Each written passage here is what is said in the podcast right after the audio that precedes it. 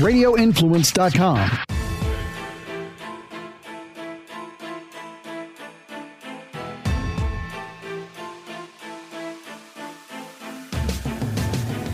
Good afternoon, everyone, and welcome, welcome, welcome to the Wednesday edition of the Dark to Light podcast with Beans. Frank is on his way back from doing Tim Pool IRL last night.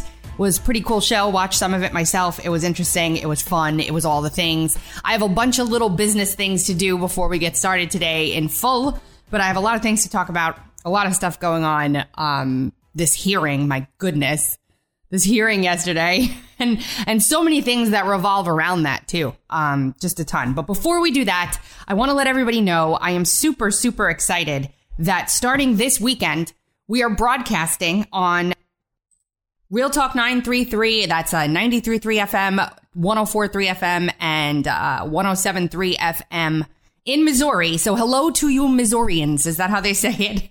I'm super excited to be joining you. Super excited to be joining the family. So glad you're going to get the benefit of the Dark to Light podcast or radio show um, on your radios every weekend. It's fantastic.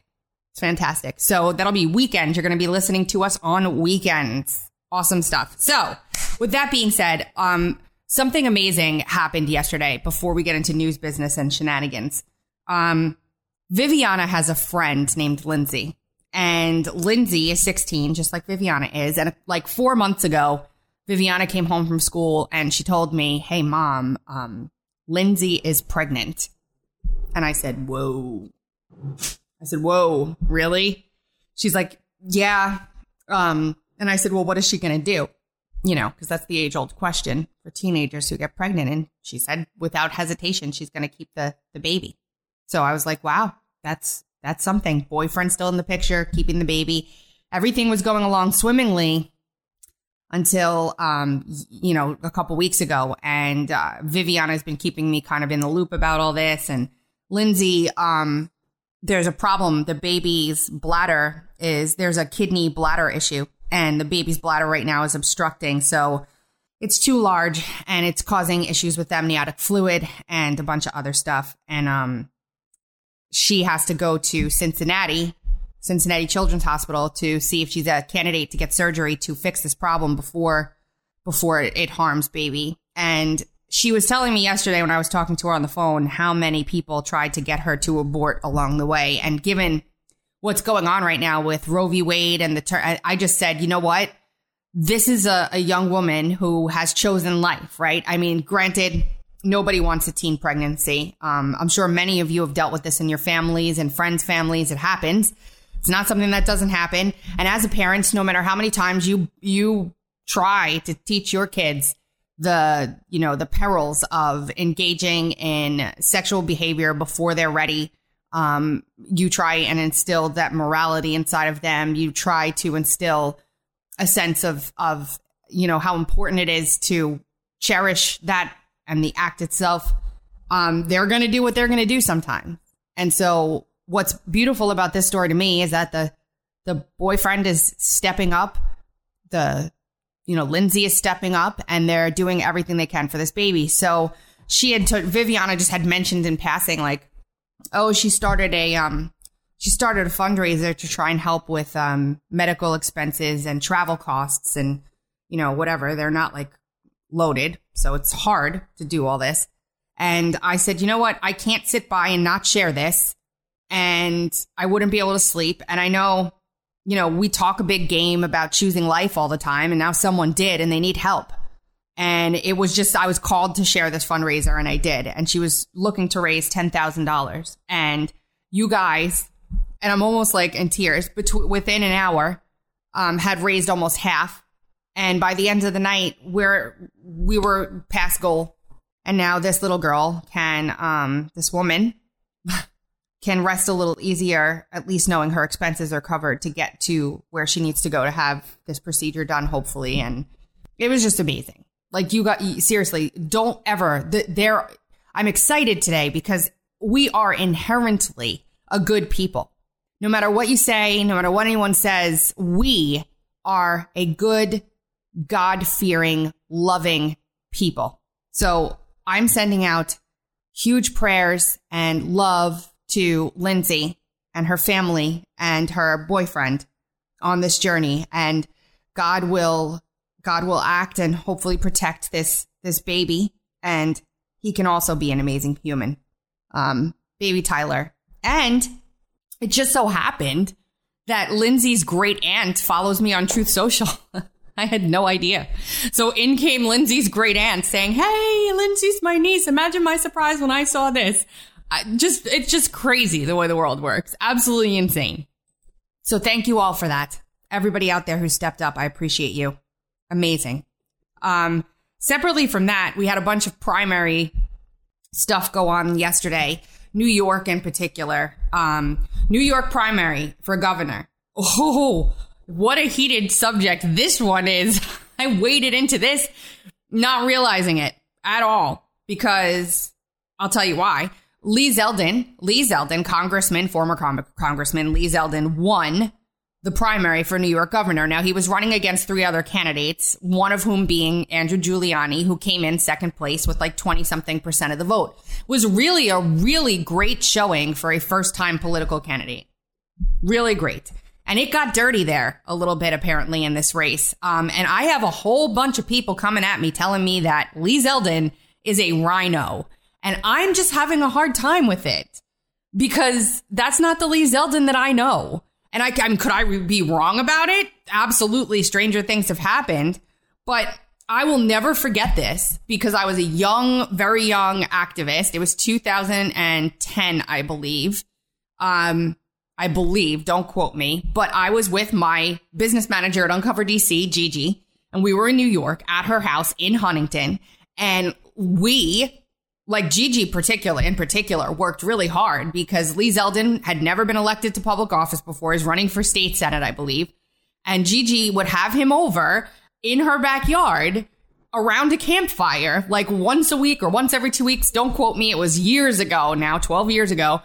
And we would all sit around and talk about the things that needed to change. And he spent a lot of time in people's backyards and talking to people. And he has never like whenever Gigi has seen him at CPAC or have like crossed paths with him on social media, he has always been the same Lee Zeldin that I remember from the backyard. And it's never changed. So for me to hear people screaming at me that he's a RINO and then somebody screaming at me that he voted to certify the election. And I said, wait a second. And then I said, show me what you're talking about. Also that he called Trump a racist. That was another one that really is a stretch, guys it's really a stretch. I mean, I finally got my hands on the clip that everybody was screaming about. So it's really a stretch. It, it, it doesn't sound like, it doesn't sound like he's calling Trump a racist. It sounds like he's in the middle of a bad situation trying to weasel his way out of it. Like someone's asking him questions and whatever. It, it, it's, and so the person that tells me that Lee Zeldin is a RINO and voted against certifying the election sends me a link to his voting records. She, she says, I've done my research and you're wrong. I've done research. Have you? And I said, well, let me see. Like, show me what you're talking about, right? When I come to the table with something, I give facts, data, receipts. I bring the receipts. I say, here, look at this. Look at this. This person sent me a website. I went to the website. I click on it and the very first thing that comes up, the very first thing that comes up in the paragraph summarizing, ready? As constituents of Representative Lee Zeldin, we've been tracking his votes since he was a New York State Senator 2010 to 14 and during his congressional career. Now that he's running for governor, we're working to spread the word on his voting record and dispel bogus claims that he's bipartisan. Far from it. Zeldin is an anti-abortion extremist who voted to overturn the 2020 election and has close ties to the seditious Oath Keepers. I, I'm a bit confused because you had just screamed at me for an hour about how he had voted to certify the election. And then the link that you sent me brings me to a website that shows that he didn't do that. So I think there's a lot of misinformation out there about Zeldin. I'm not staking claim that I'm 100% correct because I've been gone. I've been out of New York, but I remember Spygate. And I remember Lee Zeldin up there loud and clear during the whole Spygate debacle. So I don't, I don't know. I don't know. It doesn't seem to me like he's a RINO. But that's the Giuliani message, I guess, was that he was a RINO and Giuliani did a good job, even though Lee Zeldin won. But I will say at the end of the day, guys, Lee Zeldin is better than Kathy Hochul. Lee Zeldin or Andrew Giuliani or any of the other candidates that ran would be light years better than Kathy Hochul. Your New York is not South Carolina. Okay. New York is not, I don't know, what's another big red state? Florida where you get the luxury of being picky once a Republican wins a primary. Not only that, but don't forget, guys, the Republican in the, the, the New York's electoral college votes never, never New York, New York's electors, I should say, never go to the Democrat. I mean, to the Republican ever. So just remember that as a lifelong New Yorker until I came to South Carolina about eight years ago now. That's been the case. Also, something really sad because there are a lot of Republicans in New York, a lot of them, a lot of them. The turnout, the turnout in New York. So Kathy Hochul wins her primary, 501,103 votes. She takes 67%. And that's only after 51% of the votes had been counted. The Republican primary, ready? Zeldin, 140,755. Think about that. That is not because, that is not because there aren't 500,000 Republicans in New York. It's because the Republicans in New York didn't get off their butts and go vote in their primary for governor. That's a problem. That's a problem, guys. Get that turnout up or we're going to have a big problem. So there's a turnout issue. Burgess Owens win, won. I'm okay. I'll be all right. Um, there were a bunch of other Trump backed wins. But the thing I want to talk about that's interesting. Um, well, there was another one I wanted to talk about actually. Car- uh, Colorado GOP House candidate Lori Saine, who was this is basically what it is. Um, who was supported by Pelosi's PAC, loses the primary. So what's happening now is that Democrats, because they know that they have probably zero shot and they're in a really rough place, are going in and supporting underdog, quote, right Republican candidates with dollars. So they're going in and they're saying, we're going to fund ads against your competitor because we would rather you win than them. So we're going to give you money and try and help you. And they, they are calling the candidates that they're supporting extremist. It's not working, but it's an interesting strategy. It's not going to work, but it's an interesting strategy. And in the rare case that it does work, they're not picking quote extremist right wing candidates that don't already have a chance to win because that would be an exact like an a complete exacerbation of what they were trying like it would be an exacerbation of stupid is what it would be. So what they're doing is they're funding ads against the competitors of the people they're choosing as the candidate to win because they assume that the Democrat can come in and, and beat this candidate really easily but they're assuming wrong. That's the problem. I think they spent against uh, Mastriano, even though Mastriano flew away with it. So let's let's go through this really quickly. Republican voters in Colorado's new eighth congressional district picked State Senator Barbara Kirkmeyer as their nominee Tuesday, rejecting Democratic efforts to boost former state rep Lori Saine, who received financial backing from House Speaker Nancy Pelosi's PAC. Kirkmeyer, a Colorado state senator, garnered 40.9% of the vote while Thornton Mayor Jan Kulmann got 22.8 and Saine took 19.6 with 97% of the vote tallied. Colorado is one of several states where Democrats have aided conservative or quote far right candidates. Far right nowadays just means normal everyday American. I want everybody to understand that. Far right is going to be moderate centrist in a, in a few days. That that's the way the scale is is shifting. Um, so they're aiding conservatives or far right candidates, betting they'll be easier to defeat in the fall. That was the case with Saine, who was boosted by 46,000 in TV ads by the Pelosi run House Majority PAC. The ad highlighted Saine's support for former President Donald Trump's voter fraud claims in 2020, as well as her anti abortion and pro gun rights stances.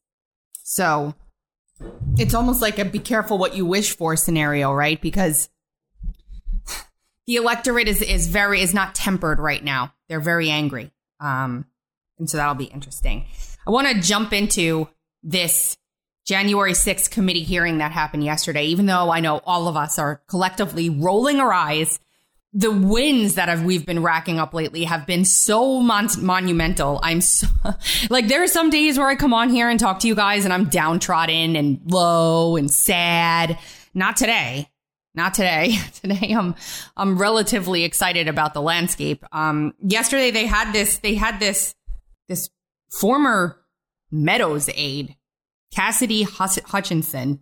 She went and took the stand and she she testified a, a bunch of a bunch of things that are just absolutely ridiculous on their face. So she says that President Trump that day was trying to let armed protesters avoid security screenings at a rally that morning to protest the election and later grabbed at the steering wheel of the presidential SUV when the Secret Service refused to let him go to the Capitol. Now, let's just break those things down. Number one, not one, not one weapon, because this is one of the biggest flaws in their ridiculous story not one weapon was found. Nobody was arrested with a gun, an AR, or anything. Eh, none of them. None of them were with in possession of a weapon. Zero of them. Zero. A big goose egg. So that that's ridiculous. So trying to bring in some overzealous you know, gun talk to the situation to make it seem as though there was some armed conflict ready to happen. and it's comical at this point. Um, she also the, the the SUV thing. We're gonna get to it in a second. We're gonna get to that in a second because um, there are Secret Service agents that have stepped forward that want to go on the record and under oath and testify against that claim. Now, that won't happen. As we know, people have asked and begged to go in front of the January 6th committee, even without representation to tell the truth, and they won't have them there. So, guys, if you want to avoid testifying in front of the uh, January 6th committee, just ask them if you can come. And it seems like that's the golden ticket.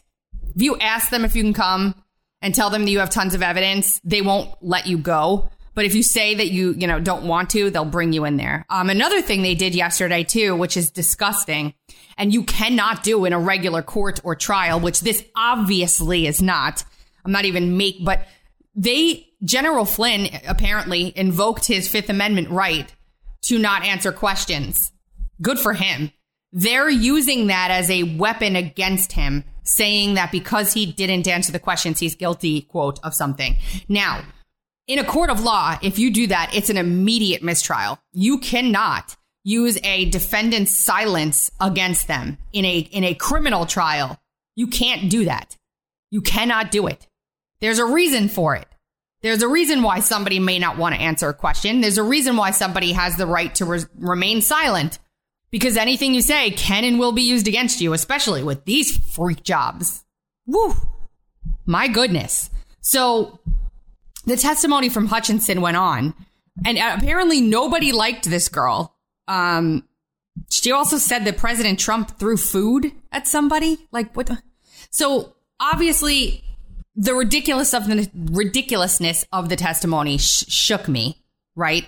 And then I'm sitting back and I'm thinking about it. I'm looking at it. And now we've got two Secret Service agents who have come forward, um, who want to testify or come fo- or speak on the record. And they are former uh, President Donald Trump's lead Secret Service agent is reportedly ready to testify that testimony given by a former White House staffer on Wednesday to the January 6th House committee is false. Cassidy Hutchinson, a former aide to White House Chief of Staff Mark Meadows, it was Tuesday, not Wednesday, by the way, claimed that Trump on the day of January 6th tried to get the Secret Service to take him to the U.S. Capitol building and that he became enraged when they wouldn't do it because the area wasn't secure.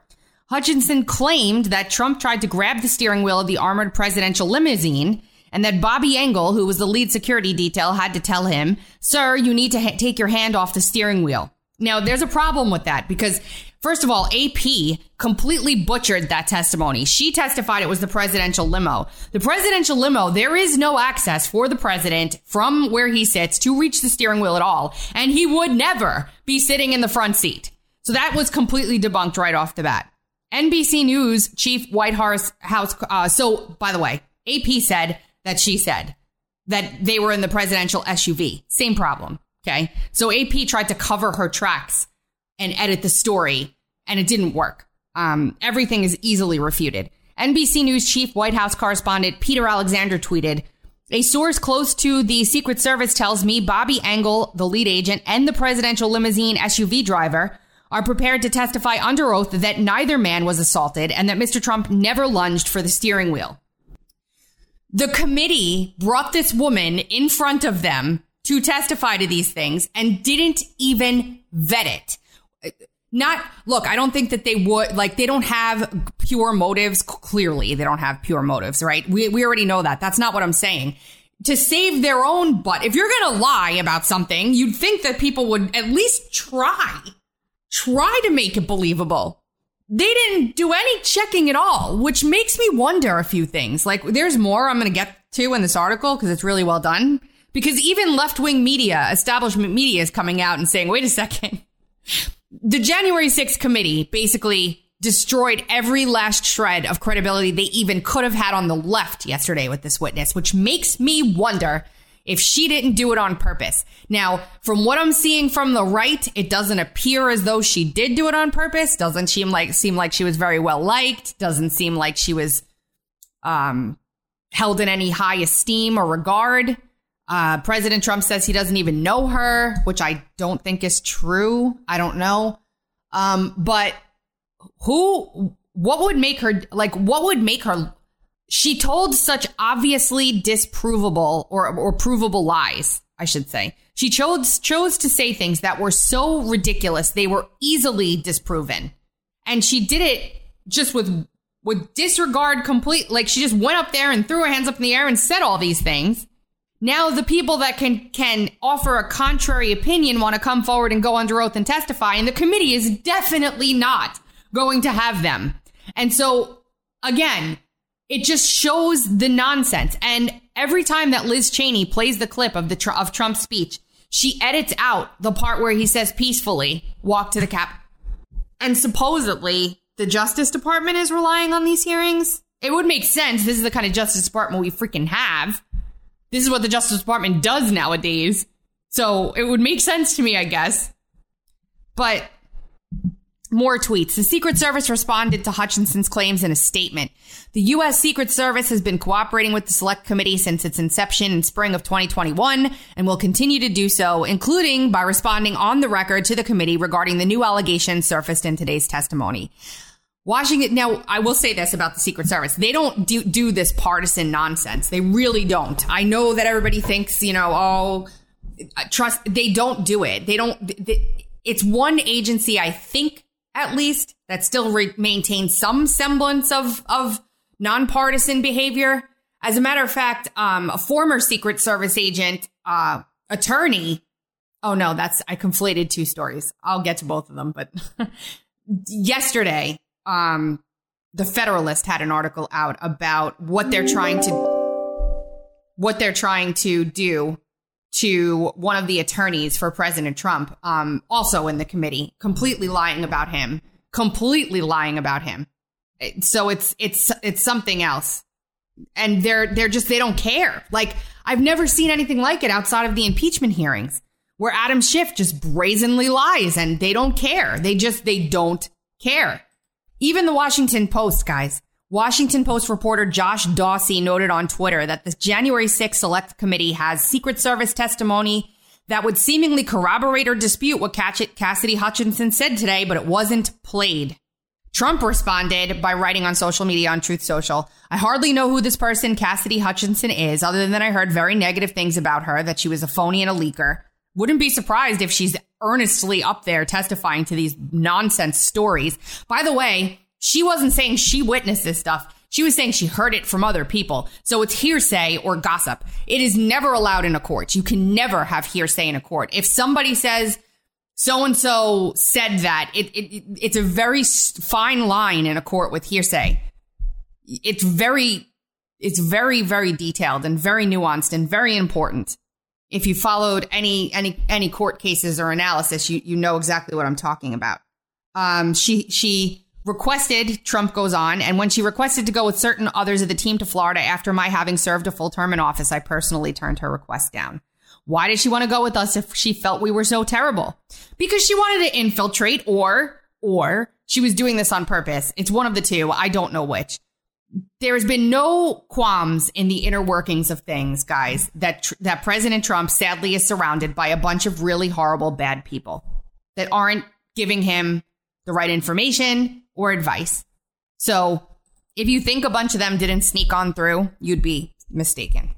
Trump's claim uh, that Hutchinson wanted to work for him after he left the White House is somewhat corroborated by a corroborated by a January 14th, 2021 tweet from Bloomberg News reporter Jennifer Jacobs, who wrote, quote, Aides had assumed Trump would fly to Mar-a-Lago when he leaves the White House, but now it's definite. He's heading to Florida and several aides will continue to work for him, including Nick Luna, Molly Michael, and Cassidy Hutchinson. He also added later that he didn't, quote, want or request that we make room for people with guns to watch my speech. Who would ever want that? Besides, there were no guns found or brought into the Capitol building, so where were all of these guns?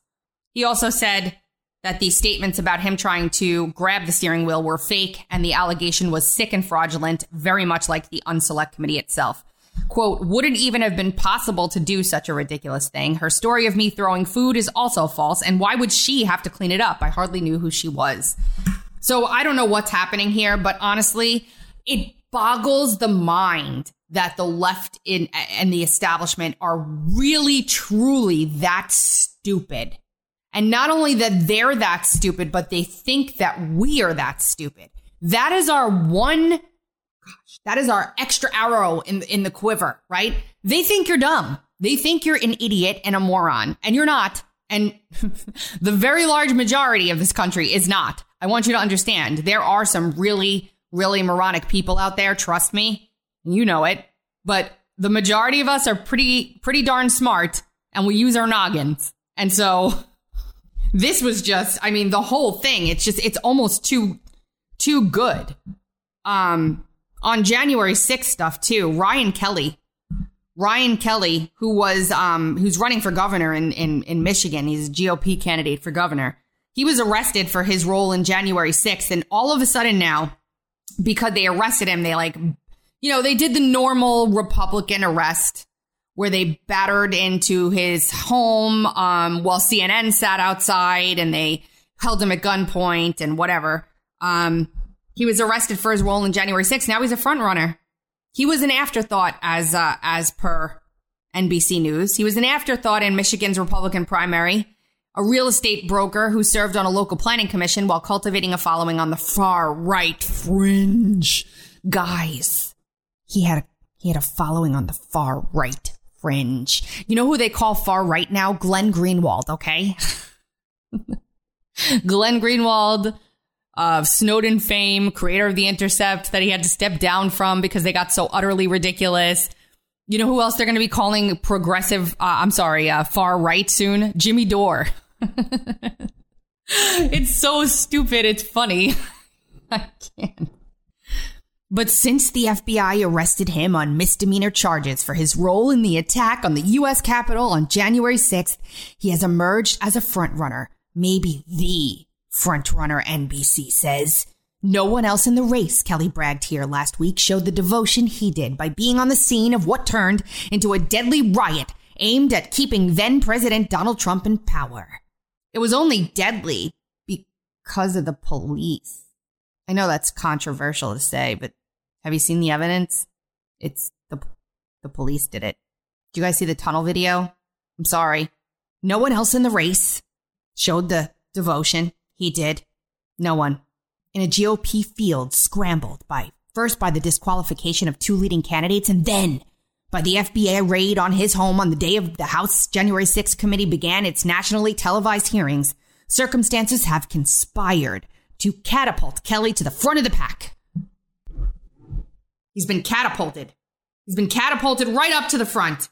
And I can't find the rest of the article because it's hidden under a bunch of ads. So it, start, it continues somewhere, and I, I really was looking forward to finishing the reading of this article in my dramatic movie voice for you because it's it's pathetic at this point. But apparently, Ryan Kelley, who's running for governor in in Michigan, is now uh, the front runner It says Kelley's surge has early echoes of Doug Mastriano's primary victory in Pennsylvania and suggests the GOP could soon nominate another election denier. Is that what they're calling us now? Election deniers?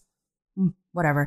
Hey, um, we'll have a piece. And if you're listening on Saturday, by the way, or Sunday, we have a piece up at Uncover DC that covers the hearing uh, that Jovan Hutton Pulitzer gave. You know, he's on the station. Perfect stuff. The other day about the forensic audit of the paper in the Maricopa County election. I don't want to, I, I do, do just make sure you pay attention to this. This is something else. And this isn't, you know, um, speculation on the part of Jovan. He had the paper. Okay. So say what you want. I Always find it interesting when people come out attacking people actually doing stuff. Makes me scratch my head about motivations. He had the paper.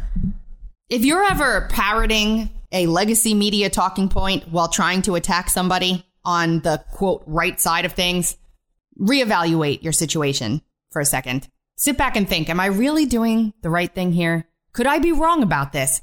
Could the person who is leading this barrage be mistaken or nefarious in any way? let me let me think about that for a second. So we're going to turn to um we're going to turn to some sad news now. Um and it's happening all over the place. And it's getting to the point where it's it's unbelievable undeniable even for the most naive out there what's going on. It's it's happening to too many famous people. That's the problem. I've got a bunch of stories today about people having horrible attacks or illnesses or um, just dying passing away at very young ages. Um, and it's pretty terrible so we're going to start with a couple of the injuries. Danny Bonaduce. People has a story. Danny Bonaduce couldn't walk at all and slurred really badly due to mystery illness. They have no idea. They have no idea what's going on with him. Does this sound familiar to anybody out there? Vaccine injury? It sounds very familiar to me because I've been covering it for almost, what, a year now, if not more, since these vaccines started coming out. He was hoping for a diagnosis, but didn't get one. How many people out there right now are sick because they've gotten these shots and they have no idea why? And doctors can't help them. He says, I couldn't walk at all. I couldn't balance. I couldn't do anything like that. He was afraid of everything, even his stairs. He recounted the first signs of his illness showing up in April when his wife Amy noticed his speech was impaired. She looked really nervous and she said, You're not saying words. You're not speaking English. Danny recalled, which of course is preposterous to me. So he didn't even realize it. That happens a lot to people when they're speaking, when they're having a stroke anyway, and they're speaking and they're talking, but English is not coming out of their mouths, so nobody can understand them. And one time I was in the ER for something, and there was a woman with me in the ER who was having this problem, and it's utterly, it's, it's so sad to watch somebody who's desperately trying to communicate but cannot communicate using words and they think they're saying what they want to say because they think it correctly but it just does not translate out of their mouths. It's a terrifying experience. She was terrified and it really struck me. Um, so they took him to the hospital. He remained for the first five days there doesn't remember any of it and they ruled out a stroke apparently even though he had all of the symptoms of a stroke and I guess he's um slowly recovering. He's on a medical leave, uh, um, a medical leave. I'm sorry, trying to figure out what's going on with him, and he can't. That is not normal and has been happening quite a bit over the past several months to people in positions of stature that everybody else knows. Celine Dion is another one who rings a bell. Um, Steve Kirsch swears that Steve Kirsch is is a gentleman who um, does a ton of research on uh, vaccine injury and vaccines and stuff like that. He started a foundation surrounding it when he had a bunch of family members and friends near him who were suffering from vaccine injury, and some of them died. I had a this is anecdotal completely, completely anecdotal here, but I had somebody um, truth me, I guess who is a cardiologist. I don't know for sure um, but say he, he shared some Im- imaging of a heart. Handle is Dr. Patriot on t- Truth Social. says seeing more and more cardiac tissue damage in healthy demographics previously thought to be almost impossible. This is a, they show cardiac imaging, a short axis view of the left and right ventricle walls in this photo, and they show examples. And I asked, do you think that we're seeing this more and more right now because it takes time for these symptoms to develop or because people remain asymptomatic for a while before they realize any symptoms and then go to the doctor? Because myocarditis and myocarditis and pericarditis can silently rest there for a while before it gets bad enough that you feel anything. This is this is troubling. Absolutely troubling. I mean, I, I you guys know I've been talking about this forever. So Danny Bonaduce, Nick Nemeroff, comedian, 32 years old, died on Monday. Suddenly. Died suddenly. That's the n- new coin of phrase. Died suddenly. We see it everywhere. It happens all the time now. And again, I keep on raising the question, is it happening more because we're seeing it and looking for it? Or is, has it always been like this? Or, and the excess death statistics rule out chance on, on this or our, our attention to it, making it greater. The excess deaths are there.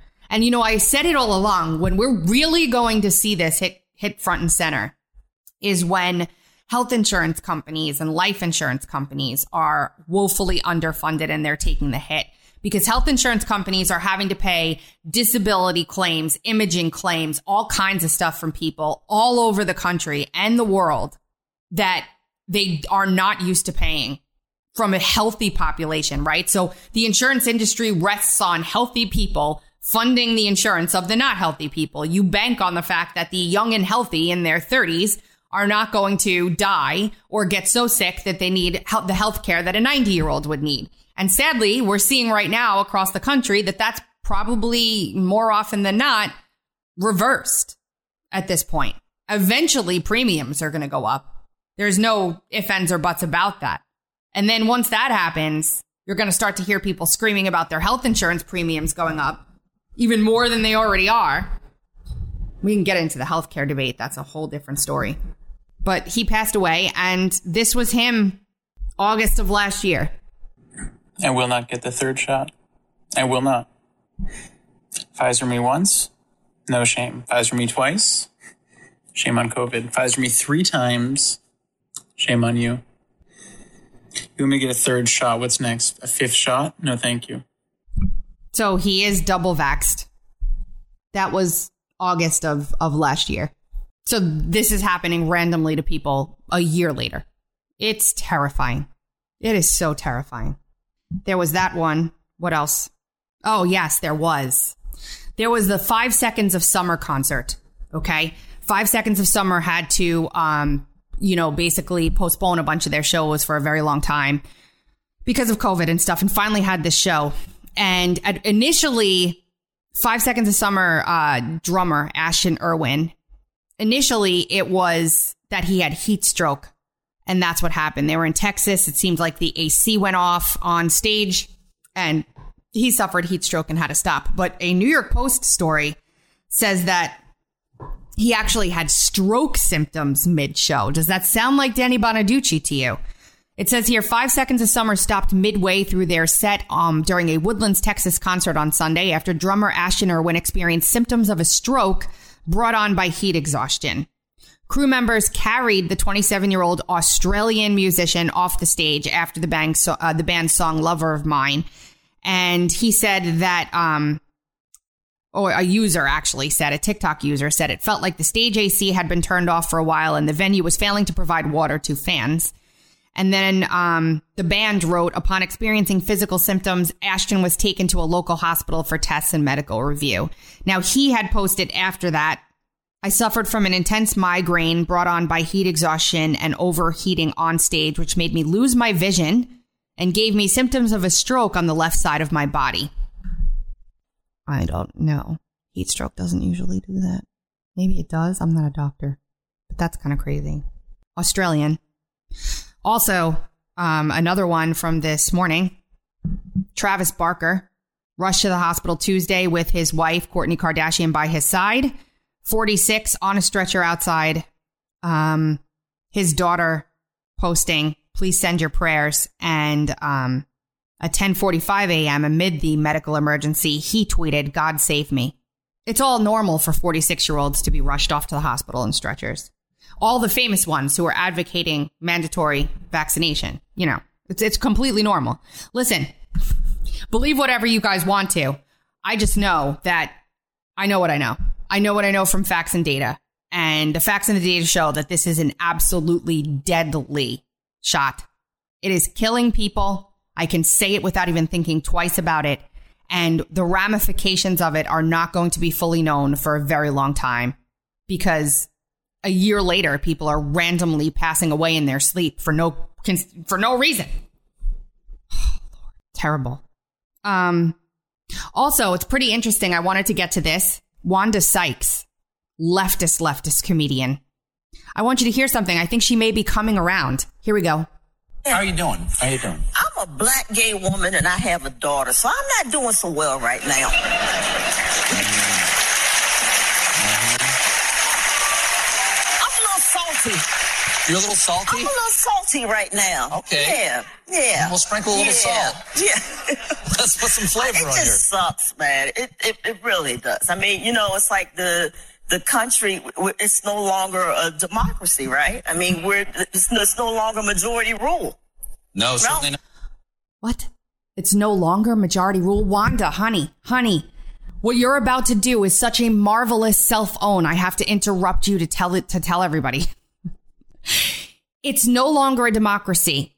Um, newsflash: We never were a democracy. It's never supposed to be majority rule. We are a constitutional republic, which is why anytime any one of our representatives use that word very strongly, representatives goes out and says we are a democracy, the inside of me, somewhere an American flag stripe withers. Okay? We are a constitutional republic for the very reason you're about to lay out in this little diatribe on uh, the Colbert show. Here. Senate, certainly Yeah, the representation it's the it's, Supreme it's not Yeah. it's not it's no longer majority rule, and and I mean it's like the these judges that just they they basically lied when they were you know being during their confirmation hearings, right? Yeah. Especially Kavanaugh. Yeah. How can you be a Supreme Court justice and you just and you just lying? You know what? They had their fingers crossed or something or what? I mean, it's yeah, it's it's just it's just a bunch of horse. It really is. Yeah.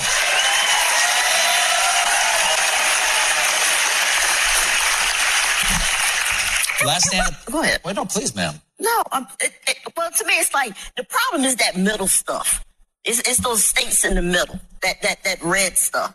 Mm-hmm. Why, why do they get to tell us what to do when the majority of us live out, you know, New York, California, and we're paying for all this crap, really? I mean, No, no, no, no, no, Wanda. You're wrong. It's the middle states. Just get rid of them. Why do they get to tell us what to do? The opposite, you dunce. what she just basically said is why does the middle of the country get to tell the New York and California what to do? The the own here is so glorious and beautiful. I have to detail it out. Okay? The whole reason the Supreme Court sent this back to the states is for what you just said. So that if you live in New York and California, you can elect representatives to government there who represents the interests of what you want. It is the opposite of the middle of the country getting to decide what you do. This person is so utterly uneducated. It pains me. And then for her to say, we're paying for it all. Do you know, Miss Wanda Sykes, how much money the federal government doles out to your entitlement programs in your states? Do you guys remember when President Trump stopped that tax rebate in New York for property taxes? What happened? The federal government was reimbursing people for their property taxes because they were so high in New York because they're in such a deficit they can't fund any of the welfare programs they want to fund. And everybody lost their minds because they're like my taxes are too high. Well take it up with your state. Thi- this this is such a you're right Wanda I agree with you. Why do those blue states on the coast get to tell us what we do We are completely diametrically opposed for the most part in our views. Now, I know there are plenty of Republicans in California and there are plenty of Republicans in New York. That's not what I'm saying. All I'm saying is the majority, apparently, of the people that live there are hard left Democrats who are okay with everything that most of the country isn't okay with.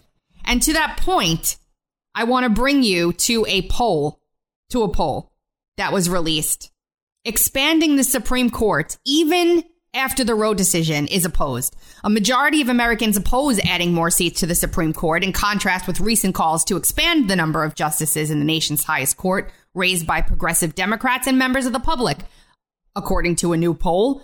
After the Supreme Court voted in favor of overturning Roe v. Wade last week, thanks to the support of uh, the conservative supermajority of justices, the idea of expanding the number of seats in the court to reestablish some balance and fairness has been floated. Well, what about all of the years that we didn't have a majority? I didn't get my way, so it's time to change the rules. Come on. According to an NPR PBS NewsHour Marist poll, 54% of respondents do not want to expand the court, despite the unpopular ruling issued by the Supreme Court last Friday. Who is it unpopular to? Speaking of which,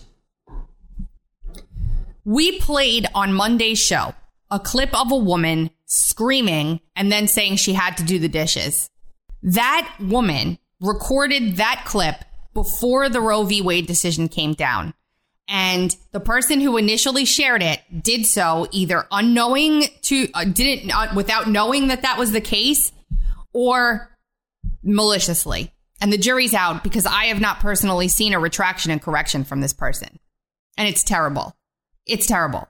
She was screaming and everybody attributed it to her being upset about Roe v. Wade because, of course, all we see are clips of leftists screaming like lunatics, but it just so happened that this woman is a conservative Christian who was having a really bad day and a lot of things going on in her life and took to TikTok to express that feeling. Now, I have a, a bit of advice. There are some things that should just remain private in your life. You, you, you necessarily, like, you shouldn't necessarily run to social media and scream about things and cry and, and, and have a temper tantrum on camera um, because it, it, it's just, once that moment's over and you look back at it, you're probably going to wish that you didn't show the entire world and it never goes away. It'll be there forever. Or maybe you don't have any regrets about it. I mean, that decision's up to you, but I would, I would just, you know, cautiously ponder whether or not that's a good idea because we are so used to running to socials and sharing every aspect of our private lives for everybody. And some things we maybe should just handle privately. But anyway, I digress. I, I'm so sorry um, that I shared that clip as well in that manner. And I had true, I put it on all my social media, the correction. I directed people to her account to apologize or to lend her some words of encouragement. I um I, I really did try to boost this as much as I possibly could to make sure that this right was wronged but I, I, again haven't yet seen, and I could be wrong, I could have just missed it, but I haven't yet seen the original poster, who I will not name because I'm not trying to start a, you know, a war here with anybody. But I haven't seen them do the same, which is troubling to me. It really does bother me quite a bit, actually. So I'll keep checking. Maybe they just didn't see it. I don't know. But um, yeah, so there's that.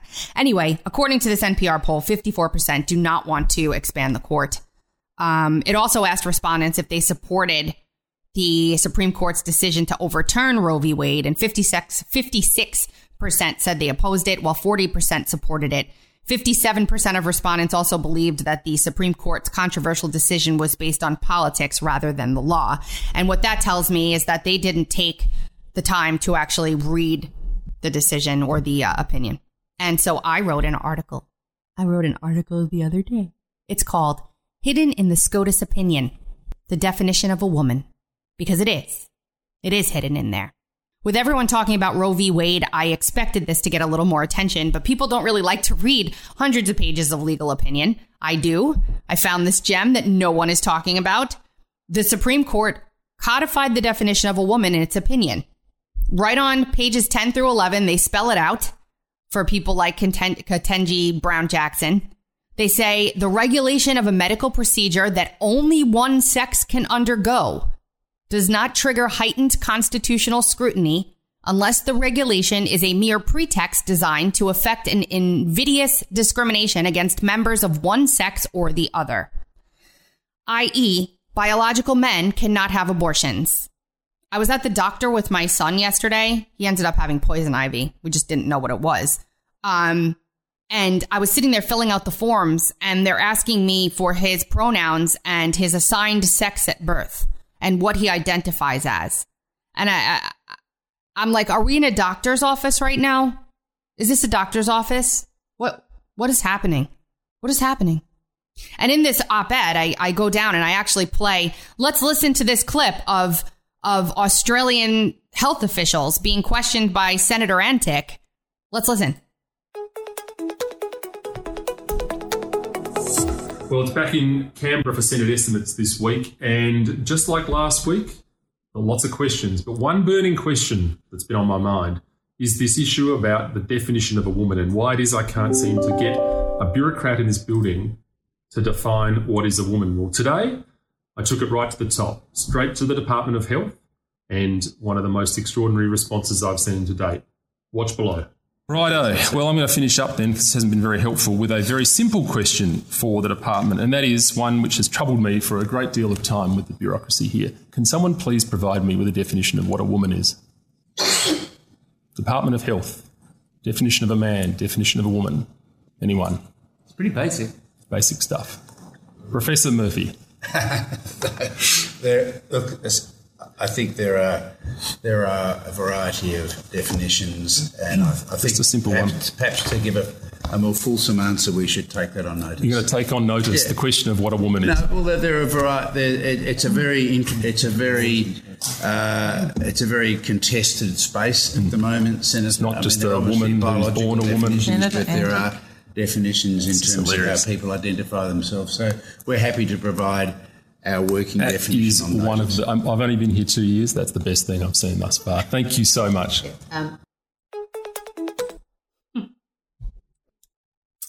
that um we'll end the show with this.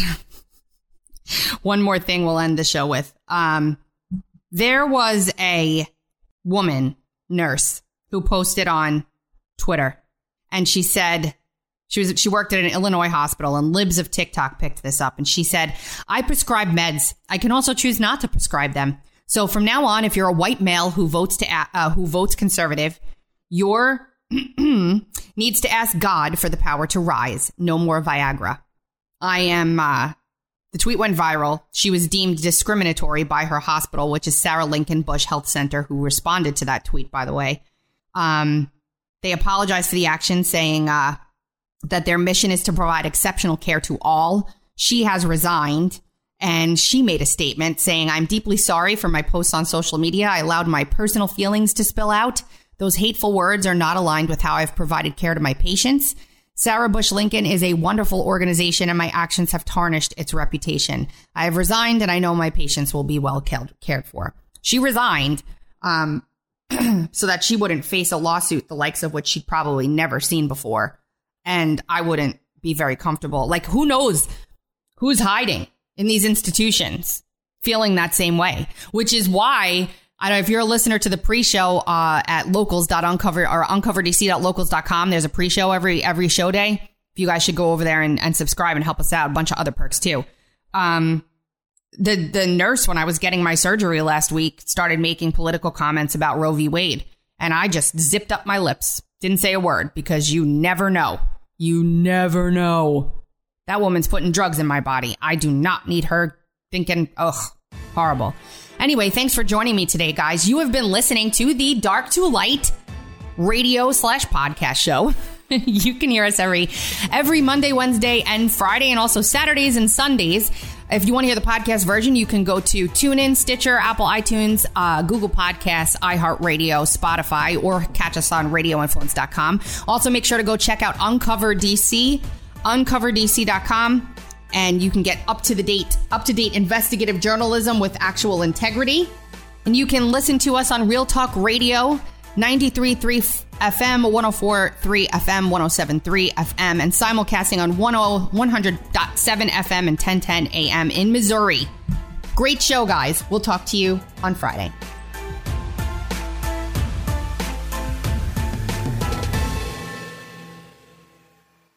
I'm Jerry P. Tuck, CEO of Radio Influence. I just wanted to take a quick moment to say thank you for downloading and subscribing to this podcast.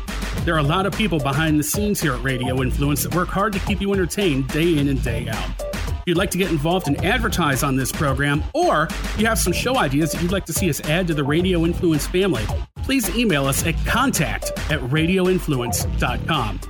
We all have crazy schedules, so the fact that you took time out of your busy day to let us entertain you for a while means a lot. Without you, the listeners, we wouldn't exist, so thank you again for downloading and subscribing to this show. Don't forget to check out radioinfluence.com to see what other shows we also have to offer. All of Radio Influence's programming can be found on Apple Podcasts, Stitcher, TuneIn Radio, Google Play, and of course, radioinfluence.com.